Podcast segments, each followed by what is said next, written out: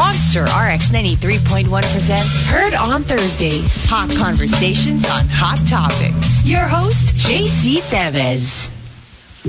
Monster RX 93.1. What's going on, everyone? On a hot May evening. Oh, I'm bringing you more hot conversations here on Heard on Thursdays, only on the summer's hottest Monster RX 93.1. I'm your host, JC Tevez. Welcome. And if you're listening to us on air, well, you're already here. But just in case you want to see what's going on and who our guest is tonight, feel free to join us on live, facebook.com slash RX931. And speaking of Facebook, speaking of the internet, you know, what's one of the things that you think about? You think about the word viral, right? These days, being viral, is is it a good thing? Sometimes when you hear someone went viral, that's the first thing. It's like, oh, what did they do wrong, right? Well, that is to say, literally being viral in the physical and medical sense. That's what we're going to be talking about tonight. But being viral in the media verse uh, includes mass media, social media, and of course the internet. Now that's another thing. It's what advertisers, marketers, influencers, celebrities, and uh, maybe a few politicians have uh, been using and only could hope for. Many strive to be popular, but only few achieve virality. Yes, our guest tonight is something, uh, someone of an expert in virality. He's a rock star in the advertising world. And not only that, he really is a legitimate rock star. Yeah, he's been on The Monster many times as a guitarist of the iconic bands Moonstar 88 and Six Cycle Mine, among other outfits. His brother Darwin Hernandez is also head honcho of Soupstar Music, home to Moonstar, Six Cycle, Sandwich, Grace Note, Imago, and other legendary OPM bands. So music runs deep in his blood, but what you may not know is he's also very much the creative ideas guy for advertising. Oh, I'm sure you've seen some of their work. He is co-founder of the creative ad agency called Giggle. Giggle has run successful and award-winning campaigns for such clients as Unilever, 7-Eleven, Greenwich, RC Cola, we all know that one, Levi's, and uh, Netflix, and Tita Julie. No to Tita shaming, okay? Lately, he has been giving talks on the concept of virality, and that is what tonight's HOT conversation will be about. Heard on Thursdays from the planet of Moonstar 88, Six Cycle Mine, Soupstar, and of course, Gigil Herbert Hernandez joining us tonight. Herbert, what's going on? Hello, hello. Thank you for inviting me. And thank you, Sir Rafi. Uh, I'm excited. Siyempre excited ako kasi RX. Yeah. Before tumutugtog ako ngayon. ngayon, iba naman topic. So yes, it's really yes. interesting. Something so, new, something new. Something new, indeed. So Herbert, of course, first first of all, uh, thank you for joining us tonight. And I always ask my guests this question. Besides uh, your work, which we're going to talk about in depth uh, in a few minutes, what else have you been doing? May pinapanood ka ba sa Netflix? Is there something that you've been really hooked on the last few uh, last few days or months? Uh, default siguro yung Netflix, no? Lagi namang may ganun. Pero, ang bago ngayon, it's really biking. Biking? Yung biking. Mm. Yeah, medyo nagka-interest ako sa bikes kasi hindi ka pa pwede, ayun na yung pa pwede mong gawin sa labas eh, na safe. Mm. Social distancing din. Pero kasama ko yung brother ko, si Darwin nga, siya yung nag-invite sa amin. So, mga magkakaba, ibang banda kasama ko rin. From Oh. Grace Note, and my wife kasama ko rin. Uh, kung saan saan lang kami pupunta, it's safe. That's good. That's good. Actually, we've had a guest here before sa HOT. Uh, his name is uh, Mike Mark More and or Mark Moore. He has a YouTube channel. It's all about biking, and he really did share that a lot of people during, lalo na during this pandemic, really got into biking. No? Sobrang taas. Actually, may scarcity nga ng bike ngayon dahil Yeah. taas ng demand eh. Suddenly, la, buong mundo nagbabike. Mm. True, true. Well, ano, Herbert, we've known you mainly as a musician in the past. You're, of course, you were a guitarist for two iconic bands, Moonstar, 88, and Six Cycle Mine. But you also have, uh, this creative side to you. So when did creative thinking for advertising and marketing become uh, your main focus now? I, I mean, has it always been there kahit uh, tumutugtog ka sa banda? Or, or did it just recently come to you in the last few years? Um, sa music industry, 20, 22 years na ako no, sa music yes, industry. yes. 22 years. But uh, as an advertising creatives, uh, nasa 18 years na. 19 years. Wow. 18 years, 19 years. So, since college ako, advertising yung course ko eh, fine arts. Mm. And second year college ako nagka-album, Monserte, Torete, and sa RX unang lumabas yun eh. So it's really, ang galing, galing. Full circle, And no? in- in- interesting, interesting na. Pero ever since naman, yun yung kurso ko talaga. Advertising. Um, advertising. did did it ano I mean do you want to share your backstory muna your your origins I like to call it origin story kasi para kang superhero eh. I mean to, in the advertising world you're like you're like Iron you're like the Iron Man of advertising here eh. Diba? You're the main guy you're one of the main guys here so let's start from the beginning uh, where did you go to school you said you took up advertising but uh, yung process I mean first of all how did you get into it into into your first job in advertising Uh, since high school, mahilig na ako sa poster making contest, mga ganyan. Mm. Alam mo yun? Ikaw yung gumagawa sa mga mural sa pader ng mga ng mga village nyo. Mm. Something like that, no? Ever since. Nagka-crossroads din ako, no? Parang, kasi nung magka-college na ako, I have to choose kung ano ba, mag-musician ba ako full-time? Mm. or mag-artist din ako or magdudoktor. So may mga ganong ano, ganong dilemma ako Right. during that time.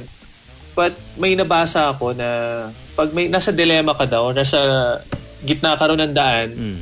parang you have to go back kung sa, nung bata ka pa, yung sobrang pure, saan ka na rewardan And I remember, mas na bibigyan ako ng awards on poster making contest. Right. That's why I chose ano, at fine arts. Fine arts. Then yun, advertising. Then after that, uh, after graduating sa UST, uh, kasabay nga yung banda Mm. na uh, yung J. Walter Thompson, yung dream ko talagang agency, yun yung unang-una kong pinasukan. Mhm. And yun, uh, tuloy-tuloy na, pinagsabay ko yung banda and and advertising career. Right. So, yeah.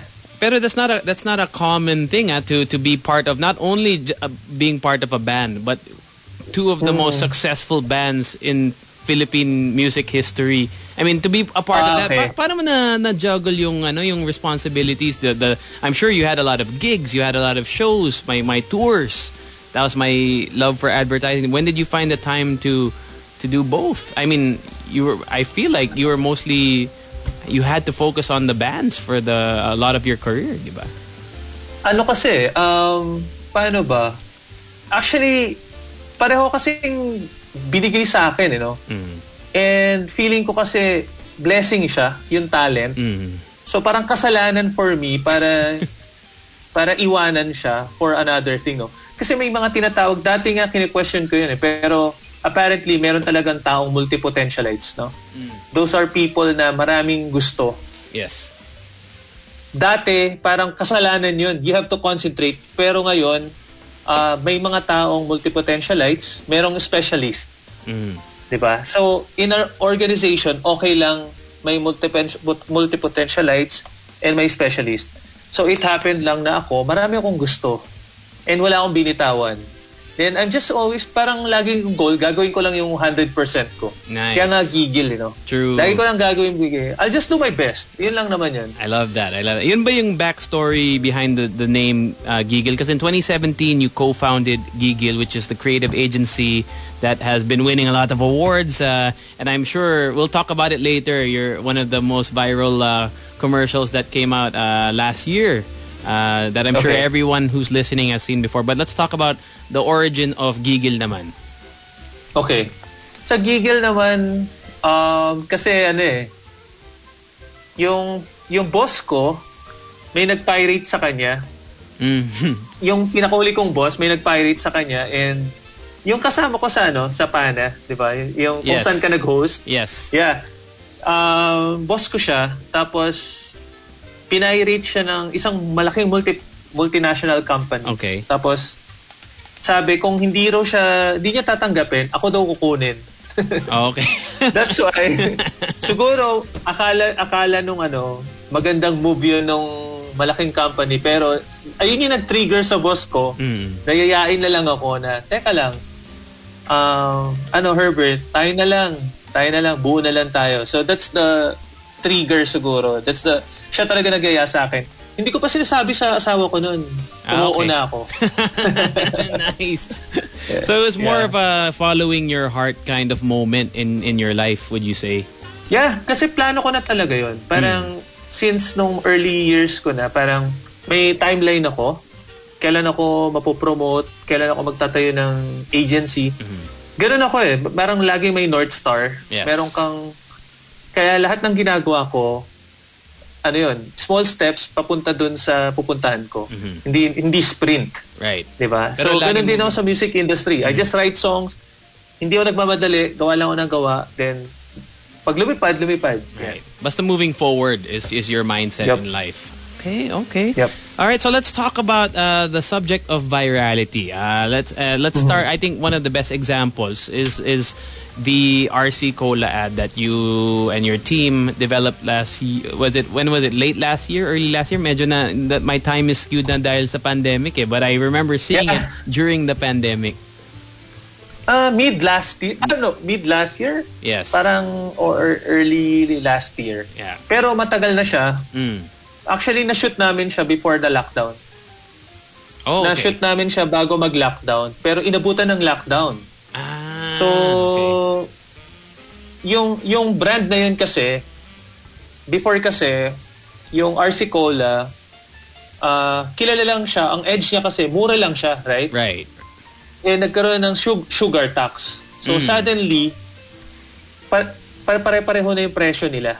So ano nang relevance niya? Ano na no? So kailangan maging relevant siya sa younger market. That's why um, pinag-aralan namin kung al- paano ba mag-isip yung mga bata ngayon. Mhm. And yun, meme generation na ngayon eh, di ba? Yes. Meme generation. True, true. And like the brand, maraming bagay na walang dahilan eh. Tulad ng pag-inom ng soft drinks. Mm. Di ba? Hi- Hindi ka naman nag-iisip, basta masarap lang siya. Ah, yes. Basta masarap lang siya. That's why, ginawa namin, yung execution namin, mga, pinaglaruan namin yung mga common tropes ng ano, ng teleserye. Mm. The ampon, the, the disband ng banda. Yes. Pinaglaruan namin. Change namin yung dulo para hindi mo alam kung ano nangyari. Right. Basta masarap lang siya. Basta So, tumatak sa isip, no? That, that those Yes. those were super memorable. Actually, fun story, Sir Herbert. Uh, for the the band uh, board for that the RC Cola, one of our former student jocks here was the the girl, the girl in that What? band. Yeah, si Si- Aya. Yung singer? Si Aya. Ah, galing. Yeah, si she's Aya. former Okay. radio one here. Uh, but so let's talk, uh, di ba, uh, in, in terms of virality, how would you define virality though? Is it, uh, you mentioned you wanted to target the youth. Uh, so is virality being able to uh, get the attention of your target market? Yun ba yung ano, definition of virality in your eyes? Mag, pag na-target mo lang yung target mo, Mm. yung the market, Mm. Hindi pa siya viral eh. Okay. Ang virality is sobrang siyang interesting. It goes beyond your target market. No? Mm. It goes beyond.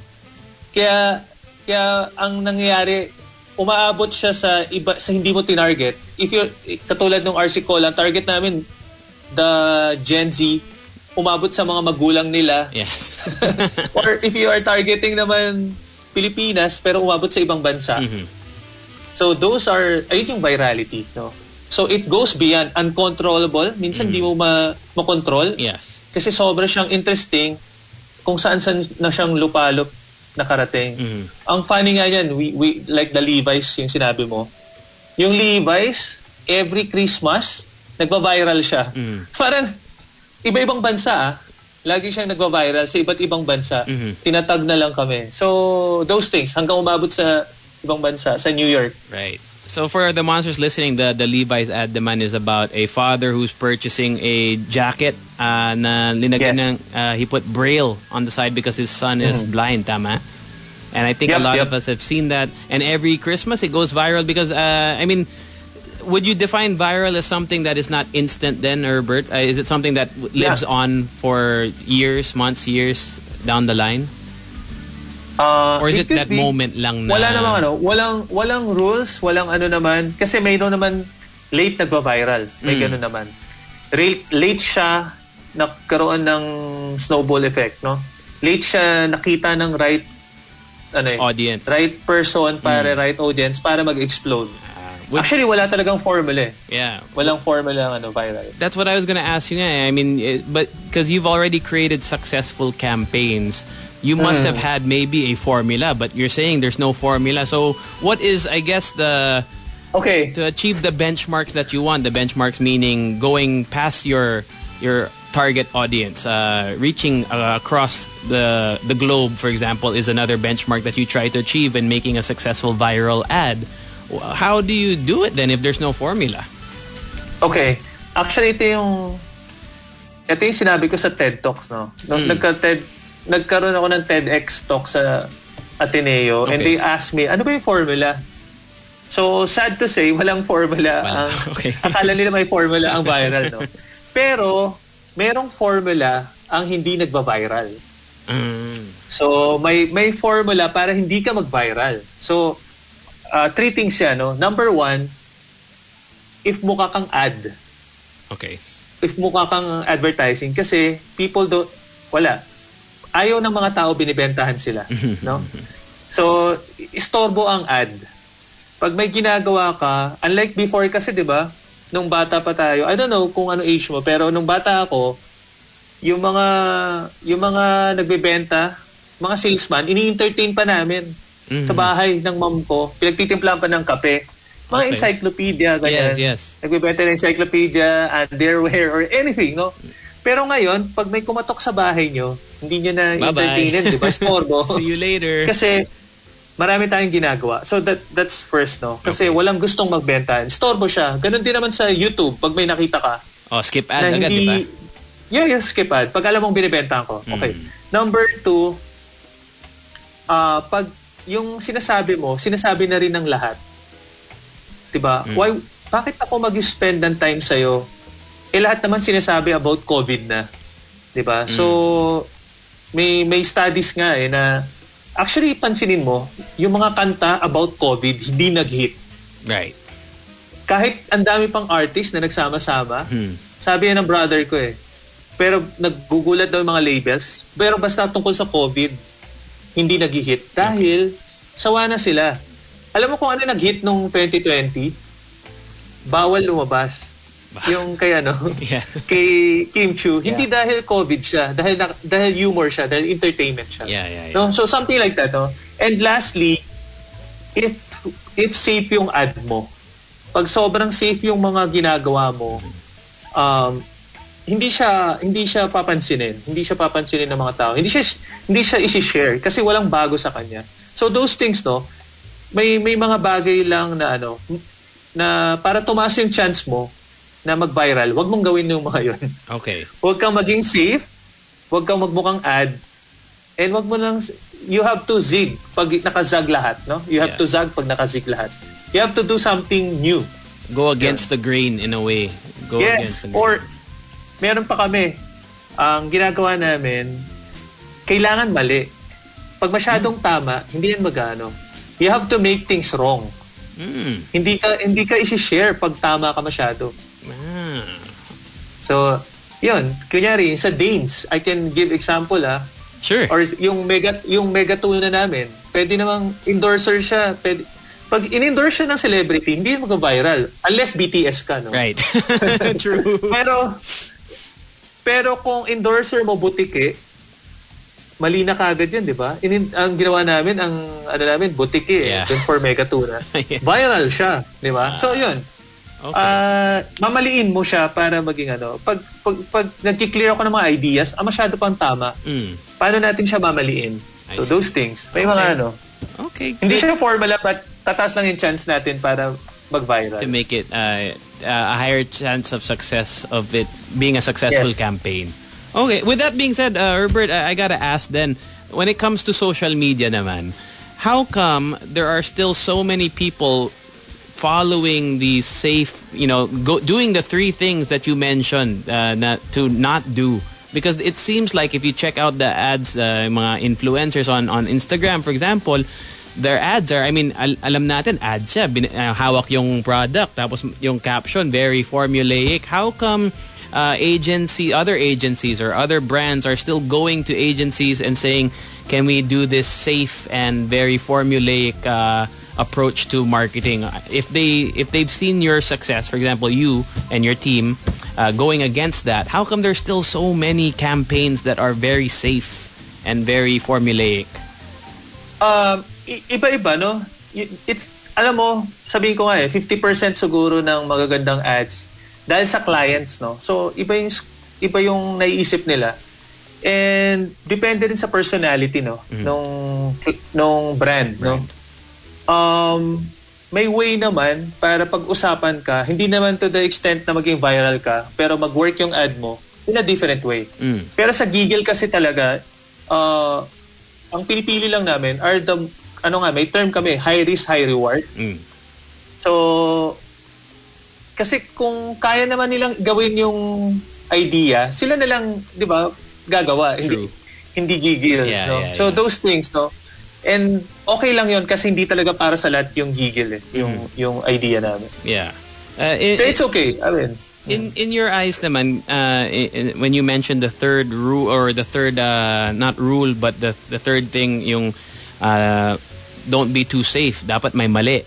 Have you ever in your history of advertising, not I'm not um, uh, singling out Giggle, but in in your history of of working in advertising, has a company or as as your product or as your uh, idea maybe gone too far na the vi- it went viral for the wrong reasons naman has, has you ever have you ever experienced that or have you seen it in action maybe not with you but in other campaigns Ah, actually, ang ano kasi, in-expect na namin eh. Laging ganon. Laging merong magagalit. So, hindi kami nagugulat. Kasi parang banda lang din yan, guys. Mm. Di ba? Parang ding artist yan. Kung wala kang haters, ibig sabihin, hindi ka sikat. okay Di ba? I like that So, so, so, actually, ang kalaban nga eh, sabi nga ng boss ko eh, ang opposite ng love, hindi hate, ay, hindi, hindi hate eh. hindi hate Indifference. Indifference. So, mas problema namin pag hindi kami pinansin.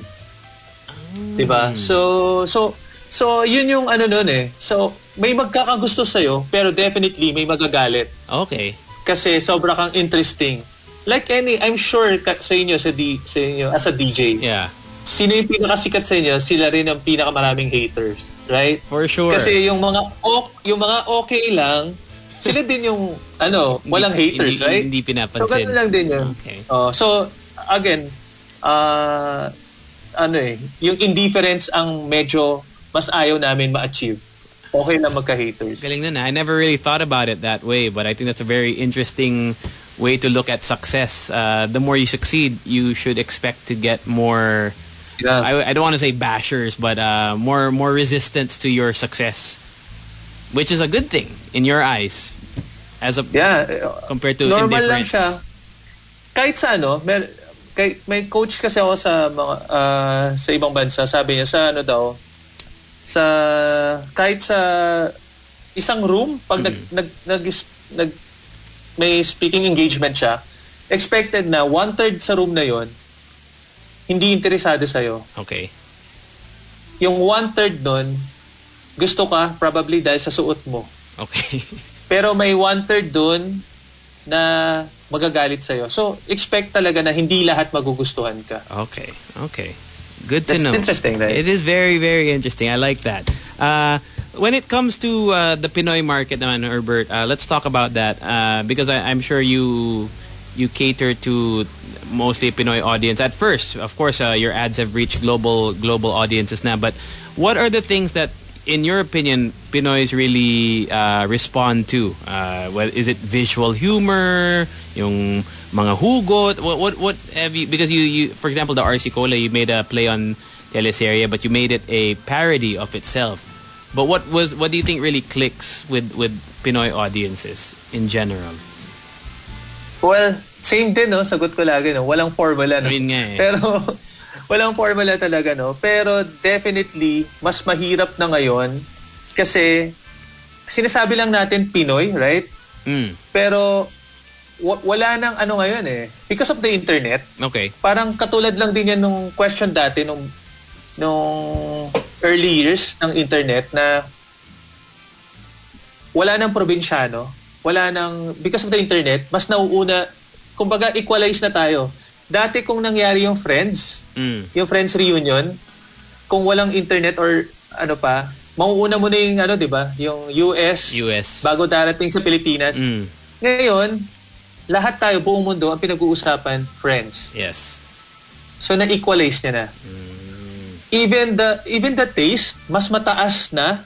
Kaya nga ina-undermine, eh. nakakatawa no. May mga clients na ina-undermine nila yung Pili- Pilipino dahil ay hindi hindi hindi maabot ng mga Pilipino. Pero magugulat kayo yung yung taxi driver nanonood ng ano Modern Family nanonood ng nakakatawa sa sa net sa Netflix, nila. Netflix, yeah, yeah. So they, baka nga magulat kayo yung sa Cebu mas mataas pa yung humor kasi nanonood rin sila ng nanonood din sila ng ano ng mga comedy central, 'di ba? Mm. Yung mas matataas pa ng kind of humor. So Right.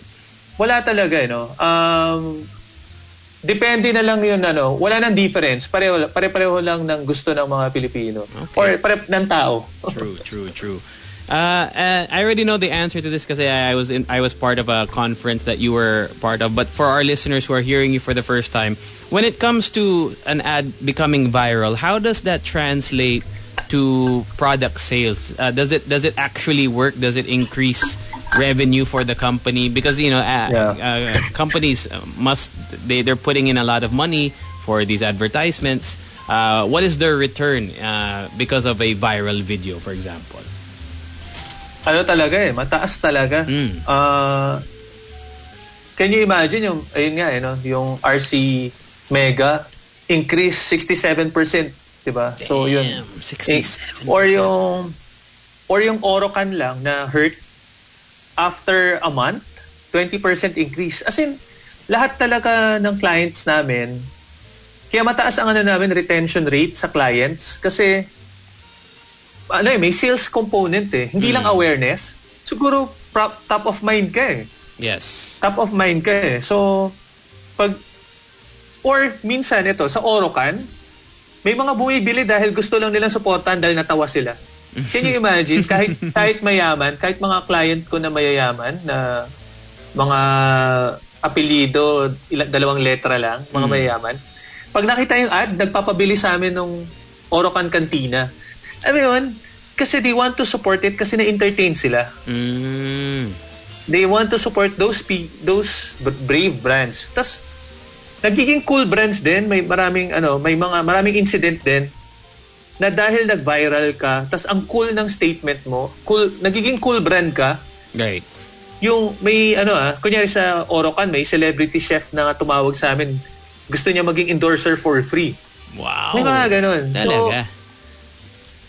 ano eh, you want to be associated sa ano eh, sa mga bagay na pinag-uusapan, di ba? mm. So yun, yun yung advantage. Maraming, aside from sales, maraming soft, ano eh, soft, kumbaga, maraming bagay na hindi makukompute ng sales lang eh, na Yung mga na intangibles. mas priceless. Mga intangibles. mas priceless. eh. Right, right. Yeah, intangible na things na hindi mapapalitan pag nag-viral ka, na Mm. pinag-usapan ka. Great, great. Uh, uh, so speaking of viral in terms of uh, the audience now, uh, is a, a lot of our audience is on social media, especially TikTok. I wanted to get your opinions and thoughts on TikTok, not necessarily advertising sa TikTok, but just TikTok in general.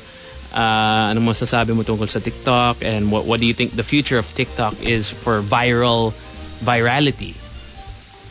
Ah, yung TikTok isang ano naman yun, isang playground na naman no. So panibagong playground pero mas may iksi lang no, right? So iba ibang mundo siya. You have to be more informal informal doon. Yun yung ano Informal. no, no. Okay. Iba rin yung iba iba rin yung algorithm no, no. Mm. So kasi sa well sa brand side pinakamahirap doon dahil lahat kailangan paid. To tell you honestly, kung alam niyo lang, bawal mag-viral doon ng organic. Kasi pag nag-hashtag challenge ka doon, pag nakita nilang hindi ka paid, tatanggalin ka nila or iyan. So, sad to say. Pero on content side, ang maganda naman sa on content side, iba, iba yung ano, nags- mas magaling, ang ganda ng ano, ang lupet ng algorithm nila kasi siniservan ka nila ng gusto mo. Yes. Mas magaling, sobrang sobrang ano, sobrang lupit. Pero marami ring ano ah, marami ring platforms na really exciting aside from TikTok like Kumu. Kumu. Live streaming naman. Mhm. So nakakatuwa rin na may may clubhouse din, may clemency. So it's really interesting. In- and Really interesting na maraming laruan. Pero it will never replace any medium. No, yun lang gusto ko sabihin. Right. Parang parang radio, never na replace ang radio. True. Never ma-replace ang TV, never ma-replace ang kahit anong bagay kasi ano lang siya, madadagdagan lang. Madadagdag. It will complement each ma- nagko-complement lang sila. Right, right. So, yun. May kanya-kanya silang strength. Actually, I agree with you in ter- uh, when it comes to the well. First, of course, I think radio is here to stay. But uh, when it, when going circling back to TikTok, yung for you page, uh, how it really caters to your interests. Kasi uh, if Yeah. if, uh, if you search my TikTok, Herbert, uh, pretty girls, tapos dance videos, tapos pretty girl, dance videos, and I Ang galing mag, ano, serve, ang galing, no? ang Galing galing. algorithm. It's it's so galing good. algorithm. But in in that way, then, uh, do you think that TikTok or the the algorithm people behind not just TikTok but yung algorithm of Instagram and Facebook have the people behind the algorithms figured out what will become big? Because you mentioned earlier, hindi magba-viral pag uh, let's say for an ad pag hindi bayad.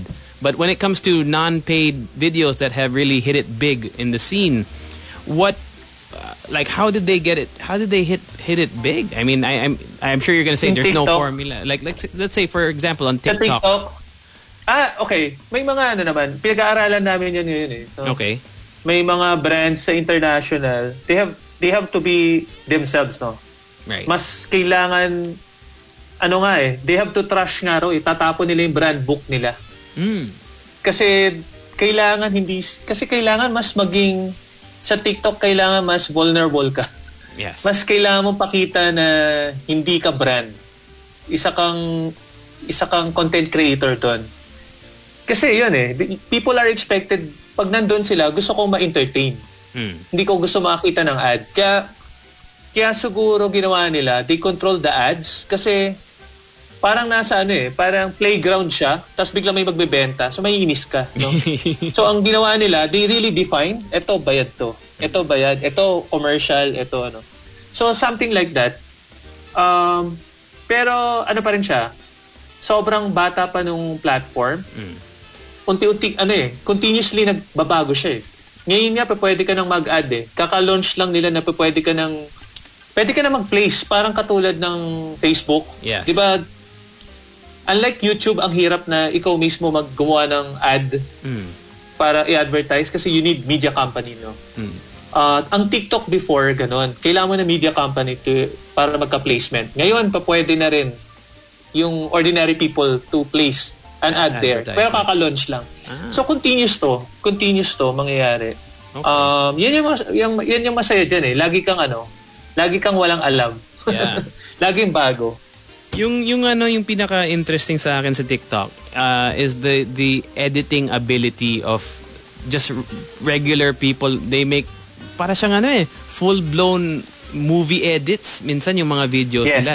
It's so crazy uh, and which leads me to think the future naman of of of content creation will it come to the point where no one will be surprised anymore by something? I mean there there's there's there's going to be I feel like there's so many videos that I've seen that are like so crazy and then the next time I see it again, oh, that's cool, but I already saw something similar na ganyan.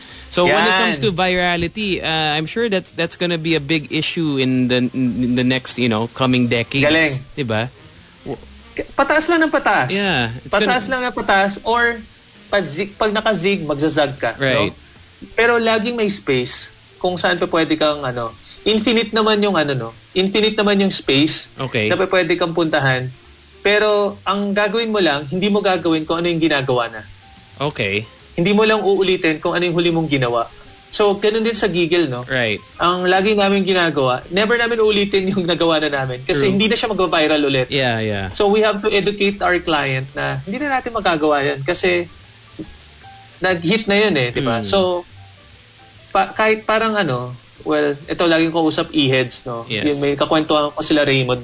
Okay. Sabi niya, ang ang e-heads kasi never nila inulit yung inulit ba nila yung pare ko? Hindi naman, di ba? No, no. Yung alapap. Never nila inulit yung topic, yung alapap. So, you just have to do something na hindi pa nagagawa Okay. para mag-hit. So, ganun lang. Yeah. Do you think though if let's say uh, a lot of people catch on to your mentality uh, yung giggle ma- mentality of zig zagging when everyone is zigging eh, to to put it in a uh, easy to understand way what if people will constantly go against the grain uh, will it will there do you think there will ever come a point na may equilibrium na where everyone's doing something that was there's someone there's another side naman that's saying oh everyone's doing this I'm gonna do that to the point na it's Yeah. gonna be both sides what uh, is that is that a possibility in your mind Ang galing, no? Ang galing ng ang galing ng analysis mo, no. So, Mm. oo, oo, po- posibleng lahat magaganda na, pero meron pa ring mas gagaling, okay 'di ba? Yun yung- So, meron pa ring para ka lang ano, nasa Miss Universe. Yun nga.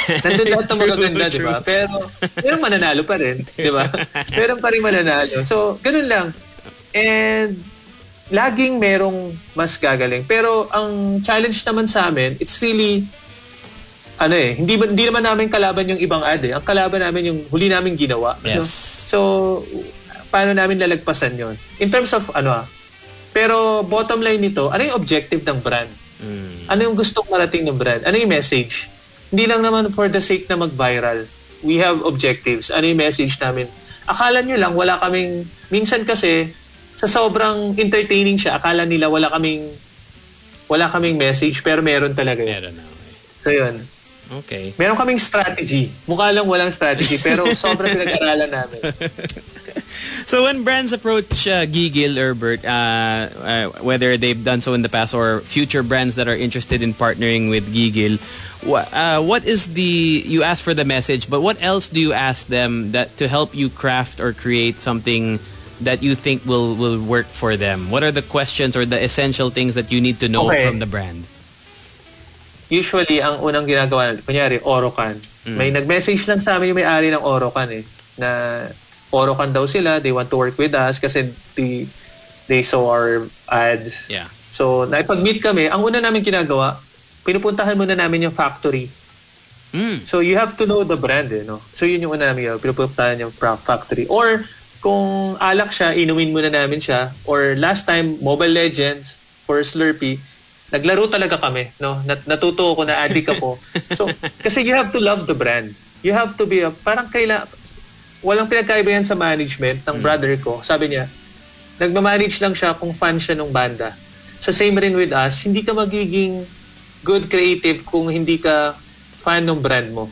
So yun yung ginagawa namin. Okay, that's the first thing. Second, we have this, we, we have to know the the goal. Apat lang yan, eh, no? Definitely, we, we have to know ano yung goal. GGIL. Tan, pwede nilang tandaan to. Goal, the se- second, well, goal is kung ano yung objective ng brand. Mm. Yung second na G namin, what's, ah yung gets in the way. Ano yung humihinto sa amin para ma makuha namin yung goal? Ano yung mga obstacles? So that's- okay. That's the obstacles. Third is insight. The I. Ano yung, ano yung mga insight tungkol sa brand nyo?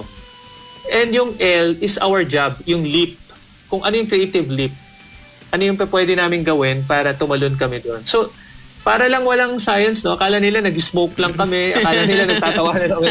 Pero hindi. May, ano yan. Pero masaya. Yeah. Yun naman sa gigil. Masaya yung journey namin. uh, just from your story alone, there's a very uh, personal touch talaga when it comes to uh, creating something uh, well uh, that really took took off that that had success, and I think that's what makes Giggle so successful. If you if I, I think you would agree with me that you actually like you said. So Orocan, you you actually went to the factory to get a feel of what was going on, and I think uh, I I- what I, I wanted to get your thoughts on this, Herbert. In this day and age, 2021, let's just say take away the pandemic, kahit walang pan- pandemic, we have become a, a world of uh, very instant gratification. Uh, we instant messaging. We don't really take the time to get to know people or, or clients Yeah. or companies. So is that? Uh, so can you expound on how, how developing something more personal can really help in the creative process? O, yun talaga eh, no? Human connection or connection kung ano man yung ginagawa mo, ginagawa mo. Uh, you need it talaga eh. Kasi hindi, hindi, even the ideas, hindi yun nakukuha sa vacuum na place eh, no? Hindi, nanggagaling yun sa experiences, no? So, kaya kami sa Giggle, we encourage our people to have passion outside advertising. Kasi yung experiences mo sa labas ng advertising, yun yung ipapasok mo sa loob. 'Di ba? Mm. Hindi enough yung internet kasi ang tawag ko nga sa mga experiences or connection nila kung ano man yun, passion, kung brand ba namin yun, para siyang Lego. So, the more experiences you have, the more connection you have, yung sa kung ano man yung passion mo or sa brand, the the the more pieces or the the bigger the idea, no? Kung ano ba pwede mong gawin. The doon, more you no? can build. Ayun yung mga, yeah, ang dami mong pwedeng gawin out of it. Mm. So, same din with ano connection right now. Uh, maraming, kasi nga, limited tayo ngayon sa ano sa sa kwarto or hindi pa pwede magkita. Mm. Pero may may way pa rin para sin- sincere ka kasi yung client din magtitiwala sa'yo pag alam nilang seryoso ka sa kanila. Sincere ka. Mm. So, yun din eh. You have to earn their trust din. So, yun din yung mga ginagawa. Uh, know, uh, in a way, develop yeah. uh, develop a rapport with the uh, with the whoever you're working with, so that you yes, can. Yes, definitely. Okay. Uh, so, what advice do you have, uh, Herbert? For I'm sure that we have people listening. Maybe they're studying uh, right now, mga students of advertising or uh, maybe fine arts. Maybe they want to get into uh, your world to to be able to emulate your success uh, and maybe join a, a prestigious company like Gigil. What advice do you have for the the people learning uh, how to be like you? Um, ito like kong sinasabi sa estudyante no na enjoyin lang nila no. Enjoyin nila yung journey uh, wag sila magmadali kasi yung career talaga, marathon siya, no? Marathon talaga. Mm. And you have your own journey. You have your own, kumbaga, speed. Hindi mo kailangan magmadali. And titingin ka lang sa iba, kasi yung problema ngayon, no, because of the internet, mm. you com- lagi mo kino-compare yung sarili mo sa iba, right? So, ma, ma, ma ano ka eh, madidiskaril ka eh, no? So, ang sabi ko lang, titingin ka lang sa ibang tao if you want to check kung kung okay lang sila, 'di ba? Pero never compare yourself sa ibang tao. So, just focus and lagi lang ang titingnan mo lang, ang kalaban mo talaga hindi ibang tao, yung huli mong ginawa. So parang kailangan mo lang galingan ng galingan. Okay. Uh, and dasal, no? So, yun. Dasal mm. din. Kasi doon ako naniwala, no? Prayers din talaga. There we go. Kasi siya may alam kung ano yung ano yung best for you. Mm. So, yun naman. Mm. And uh, I guess uh, as we come towards a close, I, I, wanted to just talk one more time about creativity. Uh, is it really, is it a skill that everyone can hone? Or may tao ba talaga na like you who are just really blessed with the talent of creativity and you and your team at, okay, at ang ganda. I just wanted okay. to ask that. ang galing, no? Actually, pinanganak talaga lahat tayo ng, na creative. Yun okay. naman. So, yun yung uh, nabasa ko yung book na yun, pero naniniwala ako kasi lahat ng anak ko, pinanganak naman talaga lahat tayo ng creative. So, ang nangyayari lang kasi, natatakot na tayo. Because nagkaka-rules, di ba? Nagkakaroon ng bawal. So, napansin ko yan eh, na ang ang nagiging creative lang naman are those people na hindi natatakot magsabi or mag, hindi natatakot magkamali. Ngayon lang kasi, the more na tumatanda ka, mas nat, mas maraming bawal na. Mm. so yun lang naman. Pero lahat talaga, hindi feeling ko talaga lahat creative talaga. Tapos yun nga, na, natatakot na lang. Okay. So kailangan kailangan so, lang hindi, natin tanggalin yung fear in a way. Kaya kung tanong mo sa akin, paano ka maging creative pag tanda mo? You, you have to unlearn lang those things. You have dapat pumunta ka rin sa company or sa kung ano mang na may culture ng creativity na hindi bawal magkamali. Sa Gigil, ganun eh. Yun yung number one namin na rules, no? na hindi bawal magkamali. Kasi the, mo- the time na maisip mo bawal magkamali, mas hindi ka magiging creative, matatakot ka. Eh kasi yun yun eh, di ba? Yeah. Parang kailangan itatry mo yung things. Ang perfect kong sample ah, yung giggle na name, yung giggle na name, um, sobrang dami nag-resist nun, yung giggle at first. Okay. Ang dami talaga nung, nung una namin una naming ginawa yun. Kasi, wow, gigil, baka, bakit Tagalog? Baka Jologs ba? Or, bakit, baka ano yan? Baka Bastos. Pero, tinuloy namin. And ngayon, naging cool na siya. Parang, may mga nag interview sa amin, wow, paano, sobrang cool ng name nyo. Paano nyo naisip yan? Pero can you imagine the resistance nung una? Kasi bago. So yun nga eh. Lahat ng bago nakakatakot. Lahat ng bago may resistance. And nagiging creative ka pag di ka takot. You just do it anyway. I'll just do it anyway. I love it. Yeah. Great advice. And I'm sure people listening, man, they, they've really learned a lot tonight. Uh, so with that being said, Herbert, um, meron ka bang ano, mga future projects that you want to tell us about? Maybe in, on music or, or even uh, in for Gigil? Okay. Uh, ano yung mga future, uh, future plans ninyo? Um, well, sana bisitahin nila yung ano, yung Facebook ng Gigil or gigil.com.ph. Uh, may website kami and marami kaming lalabas na brands pa na entertaining, no? Uh, pero may isa akong project na kami ni Badong ever since na gusto kong i-promote the indirectorymanila.com. So yung indirectory, ano siya, uh, directory siya ng mga freelancers, no? Nice. We're championing kasi ano eh, championing independent ano, mindset, no? So, yung mga freelancers kasi marami namang especially nung nitong ano, ah, pandemic, Pandemic. maraming maraming freelancers pero marami ring client na naghanap ng freelancers. Mm. So, hindi sila magkita. So, we just created this i- indirectorymanila.com. Uh, they have to search it lang sa ano. Tapos may mga activities kami na mangyayari. Like, we educate them paano mag-ayos ng resibo nila, mag, paano mag-ayos ng taxation nila. It will be happening tomorrow. Nice. So, pwede pa silang humabol. Friday, tomorrow, ang ano, about business registration, ta Saturday naman about taxation. So, yun. Uh, inaalagaan lang namin yung mga freelancers. Great. So, that's our project sa Gigil. Actually, I, I really appreciate it. Uh, appreciate that kasi kasama din ako sa mga freelancers eh, when it comes to, let's say, hosting, emceeing, for example. So, indirectory is something that you, in the future, hope to connect freelancers with potential clients and uh, It's already doing that. doing Uh, we that. have 900 plus freelancers na, no? Marami ng uh, ika-third year na namin, third year na yata Okay. namin. And marami, even Unilever, lahat ng ano, big companies, mga agencies, uh, pupunta doon para mag- para tignan yung mga ano. You can check it out ano. Sige.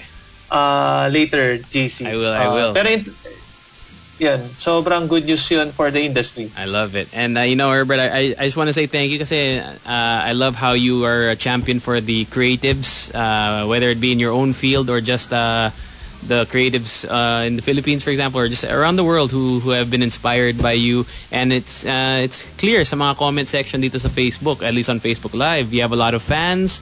So do you want to say hello to anybody? I see Eunice from uh, Grace Note is, is is watching yata eh. So anyone you Hello, want to say? Siya yung kasama ko sa bike every weekend. Okay. Sila Eunice. Uh, but do you want to say hello to any friends and family uh, listening right now? Yung mga, Ah, mga yan. fans mo, fans of Um, Gigil.